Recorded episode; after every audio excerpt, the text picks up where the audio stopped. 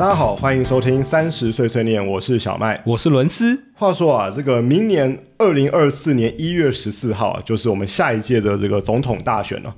那呃，跟立委选举这两个选举的日子，那算一算，其实时间很近了，距离我们这个录音时间啊，也只剩下两个月的冲刺期了。非常的刺激啊！那这个每到选举的时候，我其实常常会感慨啊，所以我们台湾呢，还真是一座宝岛啊。怎么说呢？因为居然有这么多人啊，这么多的人哦，处心积虑、争先恐后，而且不惜粉身碎骨的想要服务我们这真的是让人有点受宠若惊啊。那尤其今年啊，呃，我们不只有两组，不只有三组，而是有四组这个有声量的候选人要挑战这个总统的大位啊。那就我印象中，好像总统大学我们还从来没有这么多组这个有竞争力的候选人在争夺了。通常都只有两组，而且这一这一次四组都蛮强的。对啊，虽然呢，这个在各种这个合合纵连横之下，这个瞧来瞧去瞧到最后，到底会有多少组候选人真正会选到最后呢？现在好像还是有点扑朔迷离。但这集节目，我们就用这个轻松的心情啊，聊聊目前这四组台面上的候选人。以及体感预测一下后续这个整个选选战后续可能的发展，这个所谓政治就是管理众人之事嘛，那所以来看看我们的预测是否是准确的，还是呢会被这个诡谲多变的政治形势给狠狠的打脸？其实个人觉得是蛮有可能会被打脸的，因为这个台湾的政治啊，有的时候还真的是太有创意了，诡谲多变难以预测，真的是变化多端。好啦，那我们就从目前这个台面上这四组候选人中，从这个民调低的聊到民调高的，好了。那目前排名第四的是这个红海科技集团的创办人郭台铭啊，那我们就先从他聊起好了。好，那郭台铭啊，其实是个很有趣的候选人啊，我自己这样觉得。这个早在上一届的总统选举，他就有参与国民党的初选，当初他好像说是妈祖托梦给他要他选的嘛，但不过他最后是败给了当时的这个高雄市长韩国瑜。那呃，我记得当时啊，这国际上各大经济或科技业分析的报章杂志，真的是争相报道这 Foxconn 的创办人 Terry 郭要选总统啦。毕竟这个郭台铭先生确实在科技业也是个人物啊，也是称霸一方的枭雄，可以这样讲。那这类的人呢，他本来就容易激起国际舆论的好奇心，国内也是一样。那今年呢，我们郭董又卷土重来了啦。只是很可惜啊，又止步于这个党内初选这一关。国民党最终是提名了侯友谊嘛？那郭董呢，好像一直觉得自己被国民党耍了，所以一气之下就脱党参选了。这个在没有政党澳元的情况下，这个郭董一路走来啊，这个造势是一场一场开了。就算屡屡语出惊人，甚至是有一些失言的风波，但是不可否认的，郭董就是有一定的声量在啊。这个所到之处都是被媒体团团包围啊！只能说郭董其实感觉起来还蛮享受镁光灯的哦，而且他真的是太有钱了。这个选举啊，打选战对于多数的候选人啊，都是个烧钱的事情啊。可对郭董好像还好诶。呃，用钱呢换权呢，或是换选票这件事情啊，这可以换到什么地步啊？这个目前来看。呃，郭董虽然确实是他这个金金钱的实力真是非常雄厚，但是以目前的民调来说，这个他距离真正当选中华民国总统，好像还是有一段距离啊。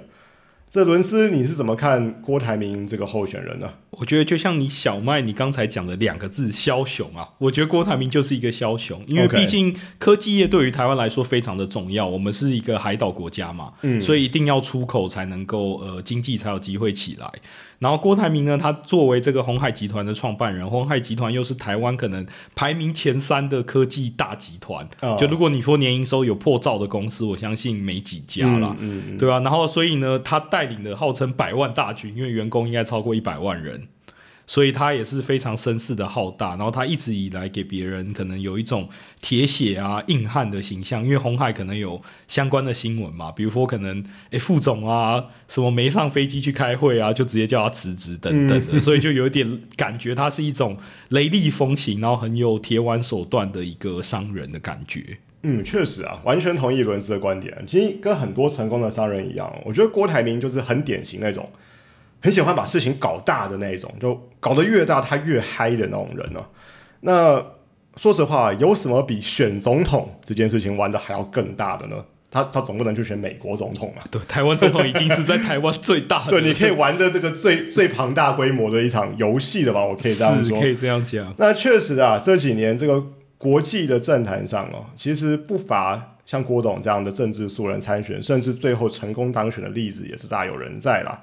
那可能是这个民主国家的人民啊，对一些这个传统定义上的政客，其实累积了相当程度的反感。那毕政治素人哦，毕竟可以给人一种这个耳目清一新的清新感啊。那虽然清新的感觉，有的时候换个角度来说，就是很多时候会很像来搞笑的。呃，毕竟啊，这个当老板呢，跟选总统还是不太一样的两件事情啊。那郭台铭他当然是一个很成功的老板，那他也自带一种非常霸气的特质。但是这种霸气的特质，在争取选民认同这件事情上，到底是加分还是扣分呢？那比方。之前其实有发生过，有这个媒体记者朋友这个提出郭台铭他不喜欢的问题来问他，就当场就被郭台铭骂说这不是主流民意啊，对吧？这像不像川普把不合他意思的新闻都视为 fake news？这简直就是把 记者当员工在骂。那姑且是姑且不论这个记者他到底是不是主流民意，但是得罪记者的后果通常都是不太好啦。那所以其实不可否认，就是蛮多舆论对郭台铭参选这件事情其实都不是很友善啊。那某些程度哦，这个成功的商人这点呢，是郭台铭这次参选的一个主打人设。那包含说这个清廉，因为我想郭台铭够有钱，他应该不至于叫贪污了。我觉得他应该不屑贪污。对，清廉、刚正、国际观，甚至他的科技思维、科技专业等等，我觉得都是郭台铭这次选战的一个卖点，也确实在商场上证明这都是他的强项。但是这个冠老板自走炮的形象啊，也成了郭董大选的一个阻碍啊。而且个人觉得郭董好像也没有想要修正这件事情的意思。那再加上哦，郭董目前为止是这个独立参选的候选人，他并没有政党的澳元。那等于郭台铭这次选举完全是靠个人的声量跟魅力在支撑啊。那这当然当然是直接导致郭台铭目前民调比较大幅度落后的原因啦。哦。那呃，很多人在猜，这边我们也预测一下，伦斯，你觉得郭台铭虽然现在大幅度落后，但他会不会参选到底？我觉得这个很难说。我觉得他个人一定很想选，因为已经两次了嘛。上一次是跟呃被高雄市长前高雄市长韩国瑜洗掉，这一次是 党内初选就被玩掉，所以我觉得他呃参选的决心是很想的。但是呢，究竟会不会参选到底很难说，因为他毕竟是一个务实的人。如果看现在蓝白河谈的怎么样，我觉得他会以这个去做一个形式去做一个判断，这样子。OK，好，那我也先讲啊，先说，我觉得郭董会参选到底。那为什么我会这样认为？就容我先卖个关子，等等我们会在一起说明。好，没问题。好，那接下来我们来聊聊目前民调排名倒数第二的前台北市长柯文哲。这柯文哲也是个有趣的候选人啊，因为大家如果还记得的话，这柯文哲一开始是以一届政治素人的身份就当选了台北市市长，那后来他也创立了自己的政党台湾民众党嘛，但是这个民众党有别于这个蓝绿两党啊，有所谓铁票，就所谓的这个深蓝或深绿选民啊，我们好像比较少听到民众党有所谓的死忠派啊，就是深白，好像没有深白这样的名词出现了，目前为止。那这当然很大部分是因为民众党还是个很年轻的政党啊，虽然民众的支持民意基础当然是没有蓝绿两党累积这么多年来的深厚，但这多少也反映这个民众党啊，其实有一点点柯文哲一人政党的味道啦。因为台湾虽然没有所谓的深白选民，但是有不少柯粉啊，对柯批本身是有不少粉丝的。那去年的县市长选举啊，民众党在新竹市抢下了一个市长的位置。那这也是目前民众党唯一的台面上的县市首长，但老实说，这个新竹市长高鸿安呢，近期的新闻其实都不算太正面，所以民众党这个硕果仅存的曝光点呢，恐怕还成了减分。那作为一个第三政党，这个柯文哲或者是整个民众党要跟蓝绿两党要合作还是竞争，这中间的竞合关系，一直也都是这几年这个台湾政治新闻的焦点话题之一啊。虽然这个当然也让柯文哲遭受不少批评，但是要在两个政党中间求生存了，我觉得柯文哲其实玩的蛮彻底的哦。那呃，虽然柯文哲在刚从政的时候啊，刚提到他所坚持的这个素人形象啊，跟他现在的形象真的是有比较大的落差了。因为现在柯文哲俨然就是个政治老手啊。但本次这个参选选举啊，对柯文哲来说，除了要发挥这个母鸡带小鸡，保持民众党的声量之外，我想对于柯文哲自身的人气，他到底可以转换成多少实质的选票数，我觉得也是个考验啊。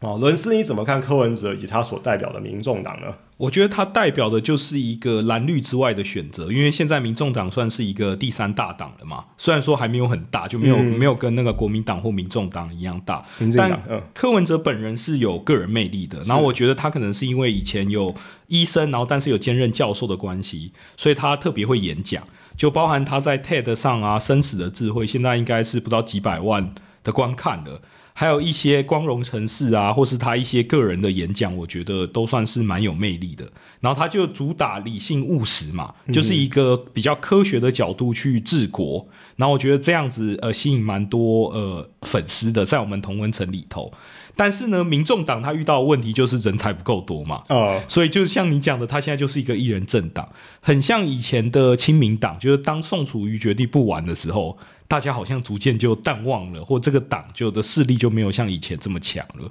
所以我觉得这个是他要小心跟去思考的，就这个党在的未来啦。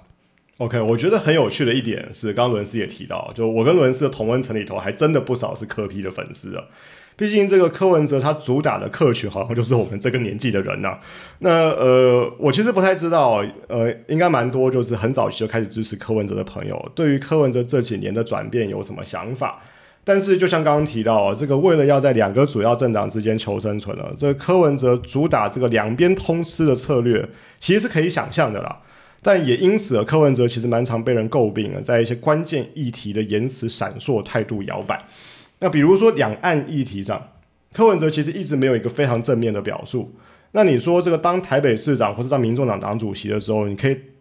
讲难听点，就嘴炮两句或打个哈哈，就把这个关键议题给混过去。但今天假如是我们的总统，对于这些关键问题，还是用打哈哈的态度在面对，我就感觉就不是特别理想啦。那毕竟哦，很多人支持柯文哲的原因，就是因为看不惯一些政治人物的算计跟老奸巨猾那个德性，那所以选择相对比较没有包袱的柯文哲。但是像近期啦，尤其像这个蓝白河的这个讨论里头，我觉得柯文哲的这个种种机关算尽啊，其实跟他最初的形象已经真的有一段差距了啦啊。那呃，接下来想聊一聊啊这个蓝白河的另外一位主角，民呃目前民调第二名的侯友谊。啊，侯友谊啊，这个是现任的新北市市长嘛，那这次选举是代表国民党来角逐总统的大位。那虽然说这个新北市啊，毕竟是现在全台湾人口最多的县市，那侯友谊呃，凭良心说，他的新北市市长的政绩其实做的不错，所以基本上是有一些些民众呃支持的基础的。但是这个无数历史的教训证明啊，能当个好市长，不见得能当个好总统啊。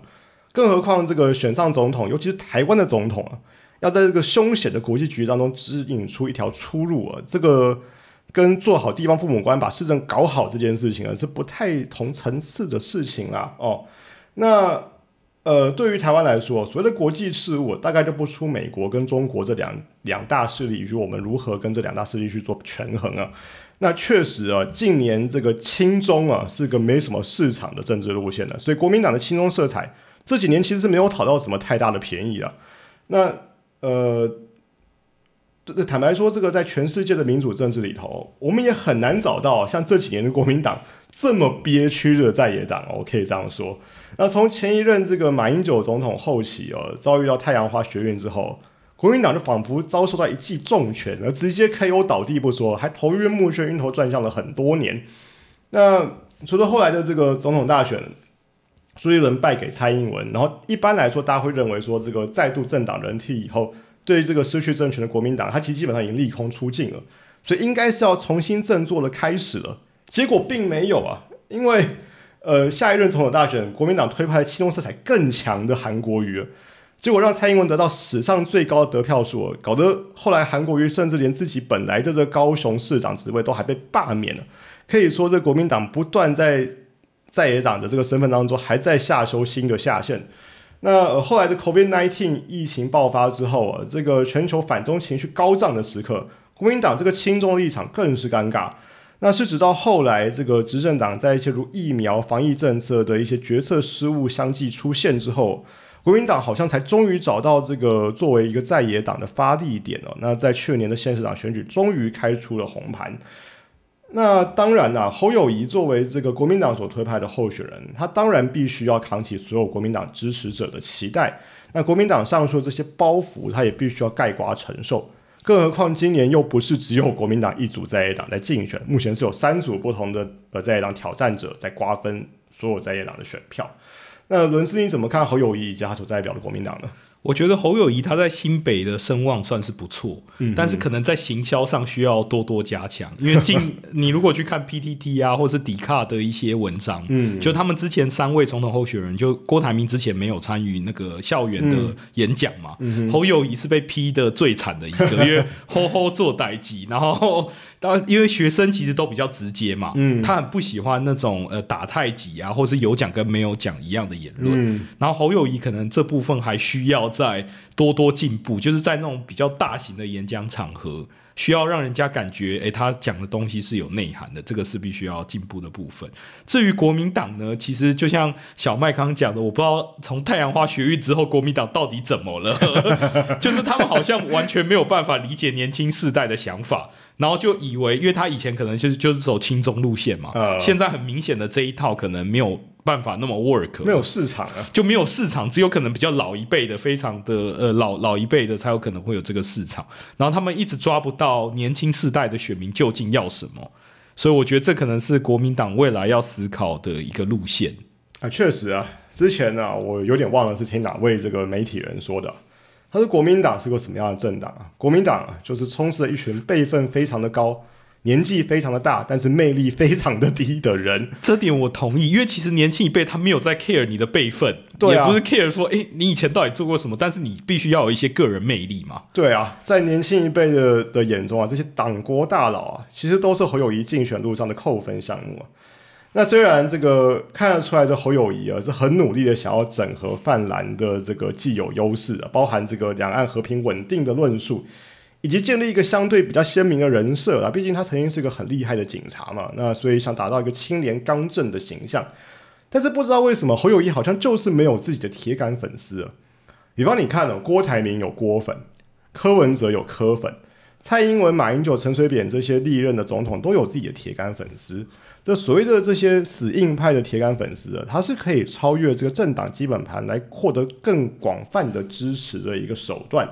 但是侯友谊现阶段的支持者好像都是在国民党支持者的范围之内，他没有冲出这个同温层。那甚至整个国民党好像现阶段呢，主要还是把力气花在整合内部以及整合所谓的在野势力这件事情上面。那这个整合的时间真的有点太久了，啦，以至于整个选战组织好像不是这么清楚啊。那聊到这边呢，我们要进行今天第二个大预测。这个刚提到蓝白整合嘛，伦斯，你觉得国民党跟民众党？所谓的蓝白合这件事情到底会不会成真？我觉得很难说。与如果按照现在的民调态势，大概是四二点五二点五，然后有一层的中间选民，意思是说民民进党有四成，然后蓝色跟白色都大概两成五上下在浮动。OK，然后剩下的一层还没有还在观望。嗯哼，对，所以就看是蓝白究竟是想要赢，就因为现在的态势看来，他们如果想要赢，一定要和嘛。对对啊，如果。不赢，那就是竞选到底。但是他们明明就知道一定会输嘛，因为差太远了。对，就看他们究竟到底想要的是什么。因为政治讲求的其实就是协商嘛。是对他们没有说一定的，就各自的底线是什么，然后他们有没有办法找到一个中间双方都能够接受的决定？OK，所以你觉得会承认？我是觉得会成啊，因为除非他们就真的不想玩了，而且国民党已经连输两次了。哦，他如果想要继续输下去。那就可能就不合了。OK，我我我先说我的看法啦。我觉得蓝白合不会合，我觉得应该会破局。那原因是什么？原因是因为啊，呃，蓝白合蓝白合要成真呢，有一个非常大的前提，就首先两方证明的两方阵营的人都要同意合作利益大于单打独斗。我想这个是很简单的逻辑啦。那所谓的双方合意哦，才能有合作的基础嘛。这应该不难理解，但是这个要牵涉了两个政党或是两方的候选人，这次参选活动的呃参选这个总统竞选的动机是什么？OK，国民党的侯友谊，我觉得动机其实相对清楚，他当然就是要夺回政权，而且他是要 win now。那我想，就算是这个国民党的铁杆支持者，应该也会同意啊。国民党还真的不是当在野党的料啦。对，所以他一定是想要现在现在就要赢得政权。但是民进呃民众党的柯文哲参选这次选举的动机，我觉得就有点奥妙啊。因为以民众党现在的声势啊，要直接夺下总统大位啊，是有点困难的。所以他着眼点呢，我觉得不见得是在现在啊 win now，而是未来有一天他自己可以当上总统。呃，请注意哦，是自己当上总统，不是跟这个其他的政党合作当选，也不是当某某些人的这个。副搭配当他别人的副副手副总统这样子哦，是他自己想要当总统，所以我个人认为哦，柯文哲参选的一大动机还是在争取声量，母鸡带小鸡外加蓄积能量。但此时此刻，这个跟国民党当连体婴这件事情哦，对他个人声势累积，感觉上不太像是加分，而且重点还是在于，不管要 win now 还是 win in the future，对于柯文哲跟侯友谊来说。两位应该都不会想当副的，对，那所以正所谓这个一山不容二虎啊，蓝白河这件事情，假如有这么好瞧，我觉得就不会瞧到现在都还没有一个赢。那很多人说这个蓝白河现在都变蓝白拖了啊。那同理啊，刚刚提到郭台铭啊，我觉得他应该会参选到底，同样也是在根基于这郭台铭他这个参选的动机到底是什么？因为我觉得郭董啊，他。应该也不是着眼于明年就要角逐大位啊，因为任何有一点统计学或者经济学常识的人呢，应该都知道郭台铭现在的这个支持度啊，他要胜选的机会实在是非常的渺茫。我倒觉得这个郭董明年选不上了，下届他还是会照样选，就跟川普当年一样，这个就是选到选上为止。那反正老子有钱，怎么花我们花钱怎么烧钱搞搞选举是我的自由嘛，对吧？但是郭台铭啊，他只要现在放上气的话，比赛就结束了。呃，他只要现在放弃的话，下次甚至下下次选举就更不会有人要理他了。这有点像放羊的孩子的道理嘛。你看这次选举不管怎么样，这郭董他占据版面还是蛮多的吧？那刚提到郭董喜欢玩大的，选总统而且还连玩好几把，这玩的够大了吧？而且这个保持声势、保持声量，谁？谁知道四年八年之后的趋势会怎么样？搞不好真的变成台湾的川普啊！对，这一点个人浅见啊，跟大家分享，大家也可以猜猜后续的走势如何。但我的看法就不太一样了，我觉得一定会和，只是不知道会怎么和。一定会合的原因是因为我觉得国民党太需要一场胜利了。OK，就是就像你讲的，从马英九之后。好像没有太多的明星候选人出现，韩国瑜算是一个，但他最后被罢免了。所以近年来国民党的声势非常的低迷，然后特别在年轻族群这一块，都觉得，哎，他们在野党怎么会都当成这样，就非常不太会监督，然后。掉了枪给你都不会打，因为近年有比较多的议题嘛，在呃疫苗的防疫政策啊，或者是蛋价啊、房价啊、整个经济的环境啊等等，就是有非常多的议题是这个时代的年轻人非常在意的。但是诶，国民党却好像没有特别看到这个议题，或打的还不够精准啊。嗯，所以年轻选民就会觉得，哎，怎么会这样子？对，像这个。这个反而是存在感很低的在野党，对，这也大概也是举世罕见的一个情况。没错，没错，跟民进党在当在野党的时候，那凶悍程度 完全不一样，不一样。OK，在野党不是应该要用力的监督吗？都都以为，都现在不知道为什么都在用力的监督在野党。对，好吧，那刚刚聊完这个在野党的三位挑战者、三位候选人之后啊，我们终于要聊到执政党了，民进党所推派的候选人，现任副总统赖清德。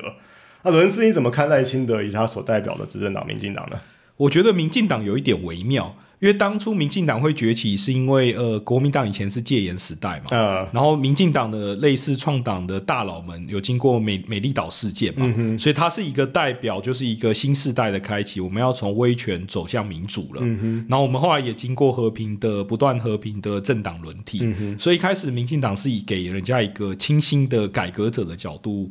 就是实施呃民主政治这样子，可是后来因为近几年嘛，嗯，就是有各式各样的新闻，然后有一些人，就我身边的不少同温层也觉得这个就是勇者斗恶龙，然后那个勇者把恶龙干掉之后，就坐在看着满山的宝藏，就坐在那边整天吃喝，最终变成恶龙的故事，就是当一个政党。当了太久，就他势必会有所谓的贪污腐弊产生，势必会有一些政策的错误或让人家看不懂的决策。就我们如果不是政治圈的，可能看不懂。包含近年来，就是比如说，哎，挺高端啊，或者是什么呃，蛋蛋价啊，就是哎，发现有一些公司啊，它可能是一个小吃店，资本额也不高，但是可以经手好几亿的资产。或者是一些对居住正义的态势上，存房税啊，要推不推的感觉，我相信他可能不是我们看的那么简单，但是这就跟年轻人的期望非常的不符。因为我身边有蛮多当初有参加太阳花学运的朋友，嗯嗯嗯，然后看到这几年来的执政成绩，他们就不太开心，因为年轻人当初会选民进党，可能是想要解决，比如说含诶居住正义的问题啊，需要解决诶这个经济不景气的问题啊。但是当然，这个世界是复杂的，然后这些问题很难解决，对。但是他们可能会希望看到一有一些 progress，所以他们就会对这样子非常的失望。赖清德的话，我个人觉得他本人其实有非常有呃魅力，嗯，就他演讲其实是还不错的，OK。但是因为现在的大学生，就是他厉害的地方在于他很会谈愿景，很会谈梦想，嗯，然后会给人家有一种哎。有一点热血沸腾的感觉，OK。但是对于已经很不满的大学生，嗯，他要听的不是梦想，他要面包，OK。就你如果今天跟一个中产阶级讲，就中产阶级现在已经有一定的财富嘛，是跟他讲梦想，跟他谈理想，他会觉得很不错。嗯哼。但是现在的学生已经快饿死了，他觉得房租这么高，嗯，然后现在又大动涨，嗯，就是哎，工作不好找，然后你一天到晚跟我讲理想，然后说居住正义你要盖一百万间，但是现在。执政党的状况下，二十万间好像盖了还一半不到，而且很多都是台北市帮忙盖的。对，就台北市跟新北市盖的是最多。对，然后大部分人就觉得，哎，那你执政党的县市究竟在干什么？然后你还说你要盖那么多间，所以呃，民进党今年在年轻选民的部分呈现非常两极化的发展。嗯哼，就是有一部分的支持者，但是也流失掉非常多年轻的支持者，这样子大概是这样。所以赖清德，我只能说他比较倒霉，他必须要承担这个 执政民进党八年来的夜报嘛。我我我觉得确实啦，就是即使是近年哦，一直有传言说这个赖清德跟这个现任总统蔡英文有一些党内派系的摩擦，但是这个赖清德就如同伦斯刚刚所提的，他作为民进党所推派的候选人。也是泛绿阵营所推派的唯一参选人，戴清德当然是继承了民进党这八年所有的执政成果，但是相对的也必须要承担这八年民进党执政所留下来的包袱，这个是逃不掉的。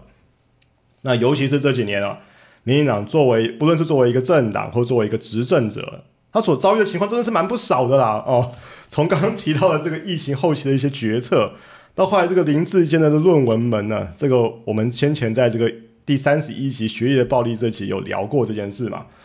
那可以说啊，这个论文门呢跟新竹棒球场这两件事情啊，其实直接导致这个民进党在去年的县长选举的崩盘呐。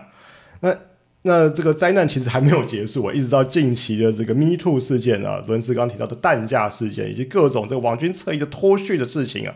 或是更近期这个党内立委的婚外情风波啊，其实对于民进党的形象都是伤害啊。那正所谓这个绝对的权力啊，等于绝对的腐化。任何政权执政久了，好像都是会有这种光怪陆离、不可思议的事情发生的。那某些程度，这其实也是民主政治的珍贵之处，因为民主政治能确保呃和平的政权转移嘛。那某些程度就降低了这个绝对权力产生的几率。但是各家在野党啊，当然不会放过这个机会，大书特书一番，这个高喊要这个。要让这个民进党为他种种嚣张嚣张的情境付出代价的，总不能让绿能你不能呢？所以纷纷喊出要下架民进党。那另外一个有趣的点的是啊，民进党其实一直以来的选战王牌叫台湾价值嘛，就全民进党其实在台湾价值这方面的议题上面是很有话语权的。但从上次的这个选呃县市长选举看起来，这一招是有一点点失灵的，因为选民其实是很务实啦。就是虽然说，呃，蔡英文总统之前也说这个劳工是他心里最软的一块啦，但是这个首先你党内好像搞不太定，第二你执政上面该 deliver 的东西好像也没有执行的很好。那整天讲这种比较形而上的东西哦，打高空打久了，一而再再而三的拿这种有点虚幻的议题来当提款机，大家是会厌烦的啦哦。那赖清德本人其实也说过，他说他这个是务实的台独工作者，那这个就很有趣了。务实的台独工作者，那假如有一天台独不是个务实的选项，那他会选择务实还是选择台独呢？那究竟台独是个名词还是个动词呢？那那呃，在假如有一天他必须要在务实跟台独之间去做选择，他的选择有办法跟民众或甚至他自己的支持者去做交代吗？我觉得这都是非常难回答的问题啦。但是我觉得赖清德他作为一个总统候选人，他也很难逃避这些问题。OK，那这几年呢，呃，执政党民进党在美中两大集团呢，其实做出了非常明显的一个站队，就是非常的亲美，然后非常的反中。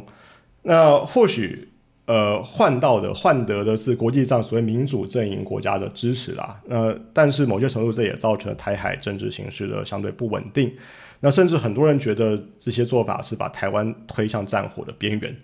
那这些现现实层面的一些考量啊，其实都让这个在野党相当程度的质疑民进党所选择这个路线，他这个把反中当成台湾唯一解的这个做法，真的对台湾人民是最佳解吗？那呃，不过啊，这个不管怎么样，讲到美中两国的关系啊，其实说起来，其实真正也是蛮奇妙的这几年的发展，因为曾几何时啊，跟美国关系良好的居然是民进党，而不是国民党啊。诶，这很怪诶，因为说起来，这个国民党可是跟美国一起打过二战的老铁。对，这大家只要看过《Top Gun》这个电影的话，阿汤哥穿的那件这个飞行外套背后是有中华民国国旗的，好不好？这个怎么搞半天，这个变成民进党跟美国妈鸡妈鸡，然后反而是国民党跟中国共产党这两个爆发过内战的政党，现在变成好朋友了？怎么会变这样呢？这个。只能说，这个政治上真的没有永远的朋友，也没有永远的敌人了。那对照国内的蓝白河，或是我们国内几个主要政党跟国际社会的关系，好像都是如此。诡局多变啊，诡局多变。对啊，那真的是各个政党，大家都展现了无比的弹性了哦。呃，这故事告诉我们呢，在政治上，只有好像只有支持者会有死硬派。这个不管是政治人物或是政党本人。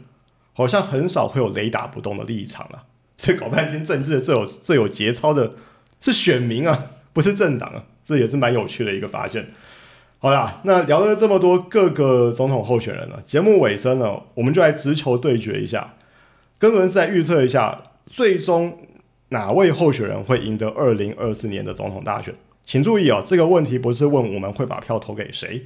而是照现在局势发展，谁最有可能当选？好，来伦斯，我们数到三，一起讲，一二三，赖清德。哦，你觉得是侯友谊啊？是我本来其实本来想选柯文哲，可后可我后来想想，他们两个要合得成，好像侯友谊几率还高了一些。等等等等等等，所以你觉得蓝白合会赢？我觉得蓝白合就会赢，对啊，但是要谁当头？但我觉得侯友谊他不想当副的，OK，柯文哲也不想当副的，OK，但他最终可能没得选，因为他现在。民众党还太虚弱嘛，所以他最做的最好的应该是要蛰伏，再蛰伏四年。OK，所以你是相信一加一大于二的？对，我是相信一加一大于二的。OK，OK，有趣。我觉得是赖清德会当选的原因哦，其实顺着我前面这个蓝白合的逻辑啦，因为我觉得这个，首先我觉得蓝白不会合，然后第二是我觉得在野党不管哪个党，实在太浪费太多时间在自己搞自己了啦，然后再加上一个郭台铭在旁边闹。那即使是团结的在野党，我个人觉得跟执政党竞选可能都还是五五波，更何况现在在野党还是分裂的情况，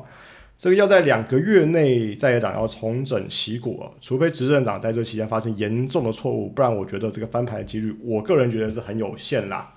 好了，那总结一下我们今天所做的三个预测：第一，郭郭台铭会不会选到最后？第二，蓝白河能不能成型？第三，最后是谁谁当选总统？我认为是。郭台铭会选到底，蓝白河不会成型，然后赖清德会赢得胜选。伦斯认为是，我认为是郭台铭不会选到最后，蓝白河能成型，最后是侯友谊或柯文哲当选总统。我们的想法完全相反，这样非常刺激。好，呃，我们这期的录音时间是二零二三年十一月十一号光棍节这一天了啊。那预计选后，我们也会做一集来检视一下我们 我们这个现在预测是否正确，非常刺激。那我自己是觉得啊，第一题跟第二题啊，就算这个如同伦斯所猜的，就是完全猜错的话，我其实不会太意外，因为这个真的是蛮诡谲多变的。但是第三题啊，假如最后真的是赖清德以外的候选人当选的话，我就真的会蛮意外的啦。哦，这我倒不太会太意外，但如果是郭董当选的话，我会蛮意外的。